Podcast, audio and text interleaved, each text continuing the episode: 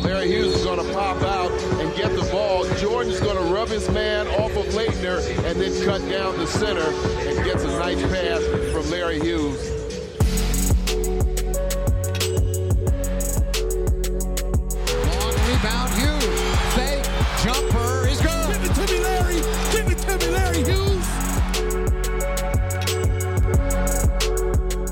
Before we get into today's emergency Wizards podcast to talk about the coaching search that's about to begin for the Wizards, just want to talk to you about our sponsor, Bet Online. The month of June is heating up with tons of exciting sports action, and Bet Online is where you can find it. From basketball and hockey playoffs to baseball's marquee matchups, including prop bets and futures. I wonder if you can even place a bet perhaps on who's the next coach of the Wizards. That might be an interesting one. BetOnline has all the latest odds, news, and information for all of your online sports betting needs. Visit the website today or use your mobile device to join and receive your 50% welcome bonus on your first deposit. So before the next tip-off, face-off, or first pitch, head on over to Bet Online and start playing today. Bet Online, your online sportsbook experts. And now let's start the show. All right, everybody, welcome into this uh, impromptu emergency podcast. I guess everybody's going to be throwing out emergency pods based on the Wizards' latest news that they are not going to retain Scott Brooks. Joining me here to talk about that is Washington City reporter Troy Haliburton. Troy, thank you for coming on and, and talking to me on such short notice here. Matt, it is my pleasure to be on. Like I was telling you uh, beforehand, I was just listening to your podcast yesterday with uh, Chase Hughes. That was that was very great work. So I felt very honored that you uh, asked me to come on and, and talk about this big Wizards news today. Uh, yeah, thanks, man. Coming from a, a Wizards OG podcaster, I, I, definitely appreciate it. So you, you know your way around the podcast game. So thanks for coming on again. For anybody that hasn't heard at this point, somehow uh, the Wizards have decided to part ways with Scott Brooks, and and we're coming in to do this right after Tommy Sheppard's press conference. So, Troy, what was kind of your first takeaway from from Tommy and and what he went through about the decision and and why he chose to make that decision now? Well, my first takeaway from Tommy and uh, listening very closely uh, to the words that he was saying, because you know, you know, Tommy, he is comes from that PR world, so he knows he's how. He's a wordsmith. He's very slippery. But I think there were some very poignant things that he said, and one of the things he said, he said, "This was my decision."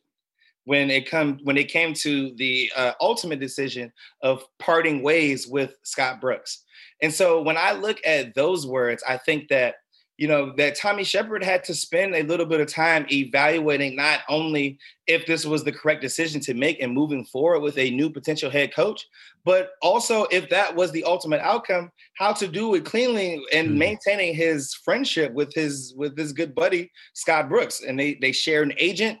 Um, I think that it was ultimately, I think that it, it was definitely a decision for them to make this as uh, lenient and easy as possible without really talking about the elephant in the room. Yeah, to your point, he spent uh, probably fifty percent of the podcast or podcast, the press conference, reiterating that Scott Brooks is a great guy. He is a good friend. That this isn't an indictment on his last five years here. It's more about you know moving the organization forward. He also said that he consulted with multiple people in the organization, took input, and sort of weighed the uh, opinions of of Russell Westbrook and Bradley Beal and some of the other players, uh, imaginably, and then uh, used what I thought was kind of a gangsta line. Uh, this is show business, not show friends, and and that's not been sort of the mindset for this organization for the last I don't know twenty plus years. So I'm actually kind of really encouraged by him being willing to say that out loud. Yeah, I think that when by him saying that statement, it really shows like the vast difference between uh, Tommy Sheppard in the era of monumental basketball and the things that he's doing and the things that he's building versus what we saw from the non-transparency from the Ernie Grunfeld era. Mm-hmm. So you know, like Tommy, like he he's uh, first of all, like I said, because he comes from that PR world, he is a wordsmith. Like he knows how to spin it.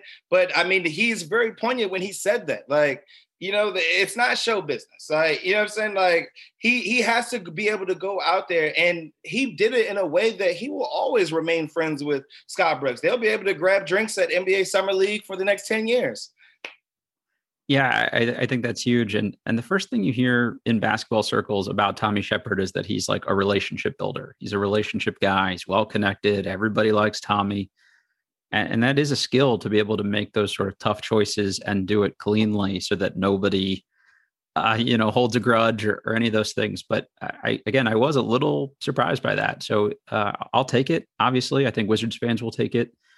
The timing of this is sort of the still the the open question for me. Uh, did you get a sense from him like what he spent, you know, the last week and a half actually doing? Is that just weighing people's opinions, kind of sitting, you know, sitting, uh, letting things sit a little bit? Like, what do you think went down here over the last, you know, week and a half? Well, I think uh, knowing Tommy, I think that he's not a reactionary person at all. So I honestly believe that he was just doing his due diligence. Like he was just kind of gathering all the information. Like you said, um, you know, monumental basketball is a, a it's a it's a lot larger than what it used to be uh, under the old regime. So there are a lot of different voices, and he probably took the time to sit down with each and every person to get their opinion on it. And at the end of the day, like some people's opinions, I'm sure that it was probably split 50 50 or 60 40 in a way that, you know, there were people within that organization that wanted uh, Scott Brooks to uh, come back. You know, Russell Westbrook made it be known in a very vocal way that he thought that Scott Brooks had done everything to earn the right to come back. And so Tommy, he has to he had to weigh all of that, but ultimately, I think that he made a decision that you know under his under this new regime that it would probably be best to move forward with a head coach that he hired, not a head coach that was hired under the previous regime. I think what you just hit on is huge, and I'd like to spend a little bit more time on that if we can. I, I can't remember the last time a GM took a job and and didn't sort of eventually, you know, make a move within a, a, certain amount of time, and especially a GM that was sort of hired from within. So, uh, do you think that played a huge factor in this, Troy? I mean, uh, to me, I think that's one of the largest things here. The tiebreaker uh, is, hey, I want my guy. Yeah, I think that that was the ultimate tiebreaker. That he just wanted his guy, and I mean, he just kind of knows how the business operates. And the fact that if he never was able to choose his own head coach, then all of his success or all of his failures would always be tied to this head coach that he didn't have a decision in making. So I think that that Tommy he he saw this as an opportunity to kind of put his imprint and his stamp on the organization and kind of mold it in a way that he would like to create it going forward. I think that in his uh, Zoom press conference that he kind of emphasized a lot about how he wasn't looking in the past that he was trying to move forward and think about what he can do to help build the organization. He also mentioned that in his opinion that the head coaching position is the toughest job in anything related to professional basketball, which I, I thought was an interesting comment. Uh, but this is uh, going to be a tough search for for Tommy Sheppard. You know, a lot of teams, the position they're in, I think they can afford to maybe get a coach wrong and replace him after a year or two. Where they're at in terms of pressure being put on them by two star players potentially, I, you know, he can't afford to get this wrong. So, so what do you think are the main factors he's going to have to look for when evaluating this next coach?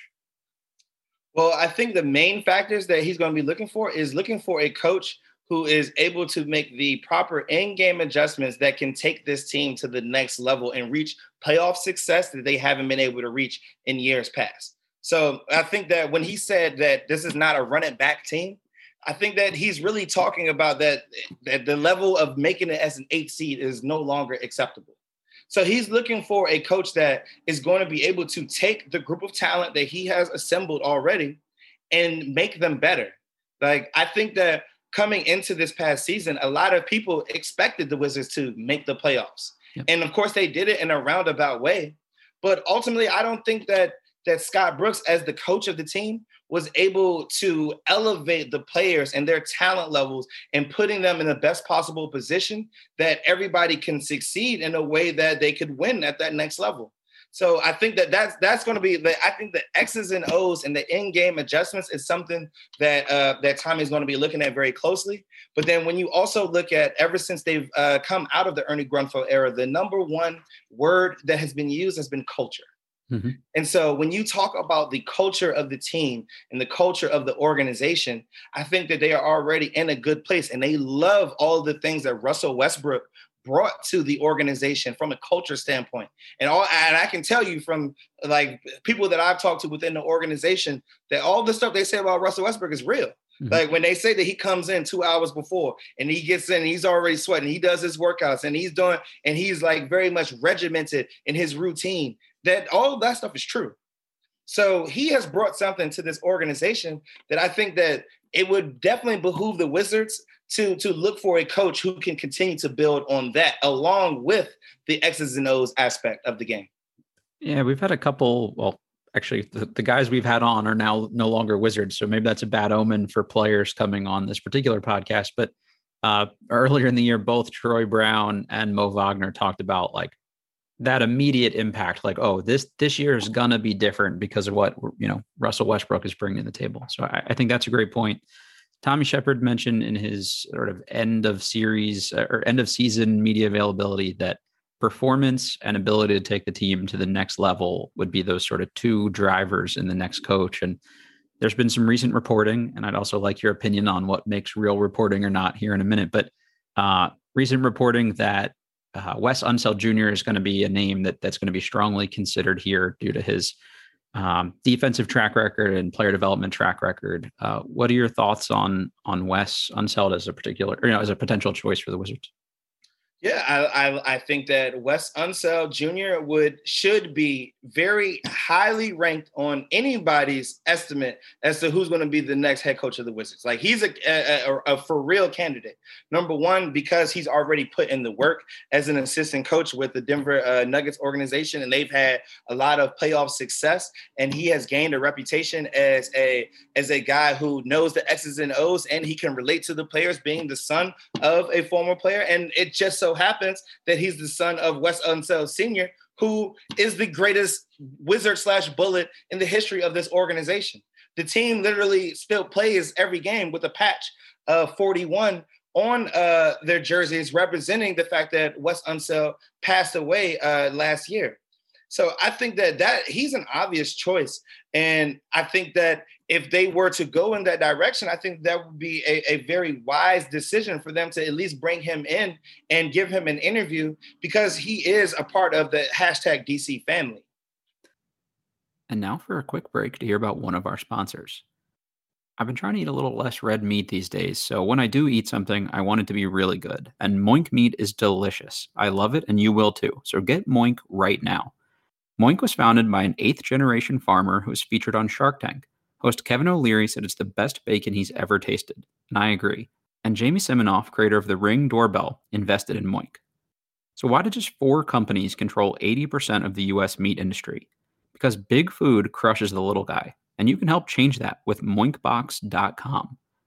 Join the Moink movement today. Go to moinkbox.com slash believe, B-L-E-A-V, right now, and listeners to this show get free bacon for a year with every box ordered.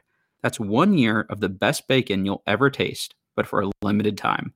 Spelled Moink, M O I N K, box.com slash believe, B L E A V. That's moinkbox.com slash believe. You won't regret it. And now back to the show. We talked a couple episodes, and Larry kind of went through in his mind what the ideal choice for, you know, what the ideal profile of the next coach would look like. And and Wes wasn't a name we brought up specifically, but I do think he checks a lot of those boxes of somebody that uh, has respect of players and credibility because of sort of the coaching tree, you know, he comes from. And yeah, come, some of the names we went through were former players, and, and obviously um, Wes Unseld Jr. not, uh, you know, a, a big time player in, in that respect, but he has that credibility coming from somebody, like you said, with that track record with the organization. He knows what it's like to be to be in that life and and i think that's something that that these guys can relate to and will have respect for yeah, I, I think that you know he definitely checks uh, some of the boxes. I think that there are other candidates that would check uh, more or different boxes, like uh, guys like uh, Sam Cassell or Chauncey Billups. or some of the names that have been thrown out there, mm-hmm. and I think that those former players would have a bit more cachet when it comes to uh, day one building that trust and relationship with uh, Brad and a Russell Westbrook. So you know, I, I think Russ, like you know, Jason or Jason Kidd, even like even though I don't think Jason Kidd is is, is a you know final candidate for this job, but just a, a player of a former player of that type. Like I said, I think Chauncey Billups and Sam Cassell are two names that would make a lot more sense. And I think both of those guys would definitely, in day one, earn the respect and trust of Bradley Beal and Russell Westbrook. Uh, one of one of Larry's other suggestions with the, you know, he'd like to see the next coach be somebody that's sort of fiery or outwardly, you know, passionate, enthusiastic, and and you didn't really see that as much from Scott Brooks. He was sort of more of a a low key, laid back personality most of the time. So we talked about somebody like a Darvin Ham that, you know, wasn't afraid to throw down in his playing days and things like that. Uh, do you know anything about Wes Unseld Jr.'s temperament, or I mean, does he check that kind of box from from what you know or may have heard? Yeah, from my understanding, I think that uh, Wes Unseld Jr. would probably be more in the temperament of the Stephen Silas type, of, you know, quiet assassin, a worker. But I think at the at the end of the day, these NBA players understand the amount of work that it takes to put into the grind of being an NBA coach. And so when they see somebody else grinding just as hard as them, they have a respect for that. So he he earns his respect. He, he like he, he shows uh by he walks how he talks it. You know, like he doesn't have to talk a big game, but like he shows by the amount of work that he puts in. I can't remember the last time I saw the Wizards fan base as a whole this excited about anything. I mean, am, am I wrong here? Like, I, when was the last time people were this happy about the same thing? When, when, when John Wall jumped on top of the scores table after hitting the game winning shot against the Boston Celtics. Yeah, that's, that's the last time. The, yeah, the the game's uh, game six moment I, I, think is the last thing I can kind of think of too. That's a really good call. Uh, just Troy, can you walk folks through what what reporting actually means? There's a lot of rumors coming out right about you know right about now about who knows what, who's hearing what, and and for anybody that sort of doesn't understand you know what it takes to have like credible sourcing from from NBA teams and things like that. Can can you explain that for us a little bit? What that looks like? Yeah. So basically, from what what I've seen uh, in the sports media landscape of the last few years has been a lot of people trying to be first and not correct. Mm-hmm. And so I think that a lot of people like jump the gun when they receive information and not really understanding like the amount of hours, the the the the time, the transcribing that people put in, the time and effort that people put in to have accurate reporting of different situations. And so they're like you you might talk to one source and that might be that source of information might be good, it might not be good. You know, it, it, you you might not you have to vet those sources against other sources and talk to like tons of different people within an organization and try to piece together what exactly it is going on not just taking one piece of information as solid gold and running with it on the internet. And as we see nowadays you can take a source and and you can put it on the internet you run into a report and then then next thing you know uh, some other uh, third party outlet picks it up and now you know it's got 2000 retweet. Now everybody's talking about it as if it's fact. And I honestly believe that, you know, a part of being in sports media, there, there's a responsibility of, you know, being accurate with the information that we disseminate to the fans, being accurate with the information that you get from other people and taking that information and going out and investigating yourself to see if that information is even true. And I think that that is a very tedious process and so I think that there, there are a lot of people out there who are still into it, but there are a lot of people who aren't. And that's what happens in the in the sports media world right now. And you get a lot of misinformation out there, and it, it's it can it can become very confusing for people. I think that's a very tactful way to walk that through for folks. And one of the things I seem to notice is that the thinking seems to be nobody will remember your misses. You know, you can always like harp, you know, harken back to the that's the one I got right. And no one will remember the two or three times you just reported something without credible sourcing too much. So I, that, that seems to be what drives a lot of folks is it'll make my career if I get this one big scoop right. And, and hopefully no one will remember if I say the opposite thing in two months. Well, they don't they don't make people uh, print uh, newspaper retractions anymore, so that goes along with it too. So if you miss, who's really there to say that you miss? Like it, it's it's all a court of public opinion, and I think that really the masses have really kind of lost track of what is actual reporting. And so it's hard for people to even be able to decipher what is real or fake information. So people just see something and they see their person, somebody they know, and their reliable source, and then next thing you know, a blue checkmark account retweets it, and now you take it as fact. That's hundred percent it. Uh, just last thing before I, I, let you get out of here. Um, all NBA teams were announced yesterday. Bradley Beal makes a third team. Russell Westbrook left off. So, sort of two questions. Uh, should Beal have been higher? And was Westbrook snubbed? I thought Beal should have been exactly where he was on the third team All NBA. Uh, he was the first guard. He was above Kyrie, so I thought that he should have been exactly where he was slotted. Uh, Russell Westbrook was not snubbed. If anybody who watched the first two months of Wizards basketball know that he was not an All NBA player, and yes, he did put forth a valiant effort in helping the Wizards raise the Wizards from the dead, literally, and getting them to the playoffs. I don't think he was an All NBA player. Um, I think that there were other players who would have a much bigger gripe about being snubbed, like like a Jayson Tatum or a Donovan Mitchell. Those guys, to me, uh, have much bigger complaints about not making All NBA, especially when it impacts them in such a huge financial way.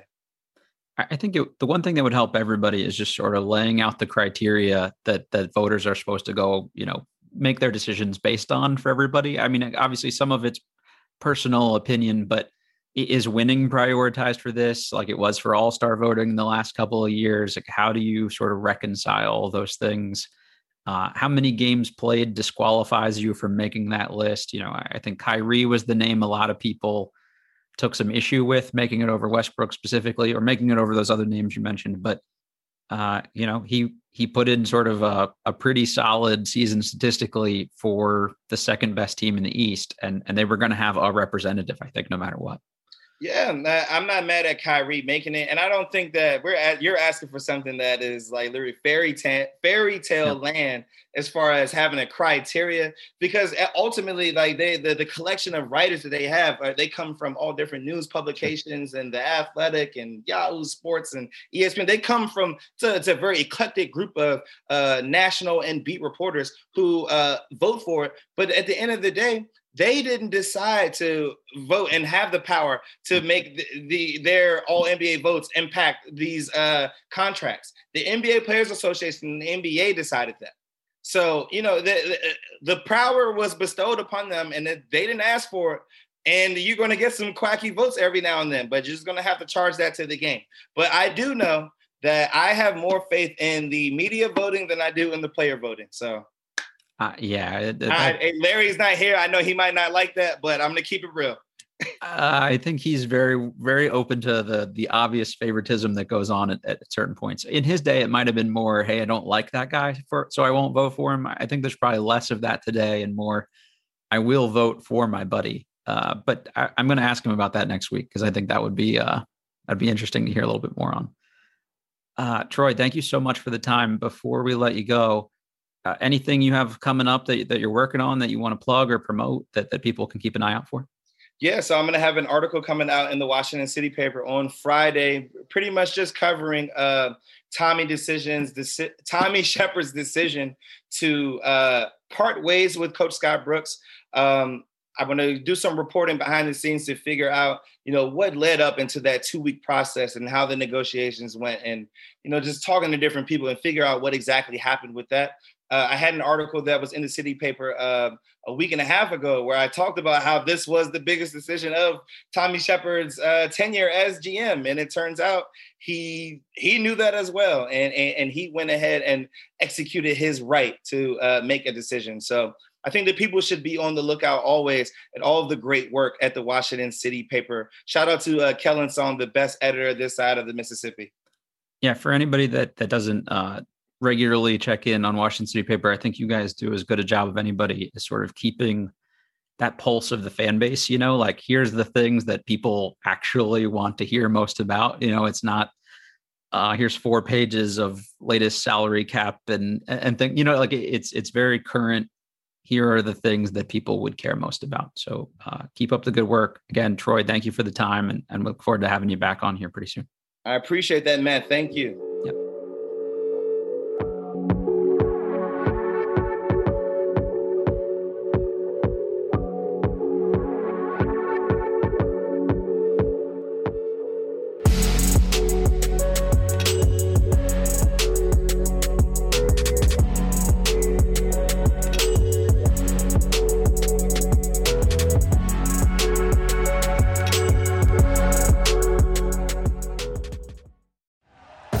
For listening to Bleav. You can show support to your host by subscribing to the show and giving us a five star rating on your preferred platform. Check us out at Bleav.com and search for B L E A V on YouTube.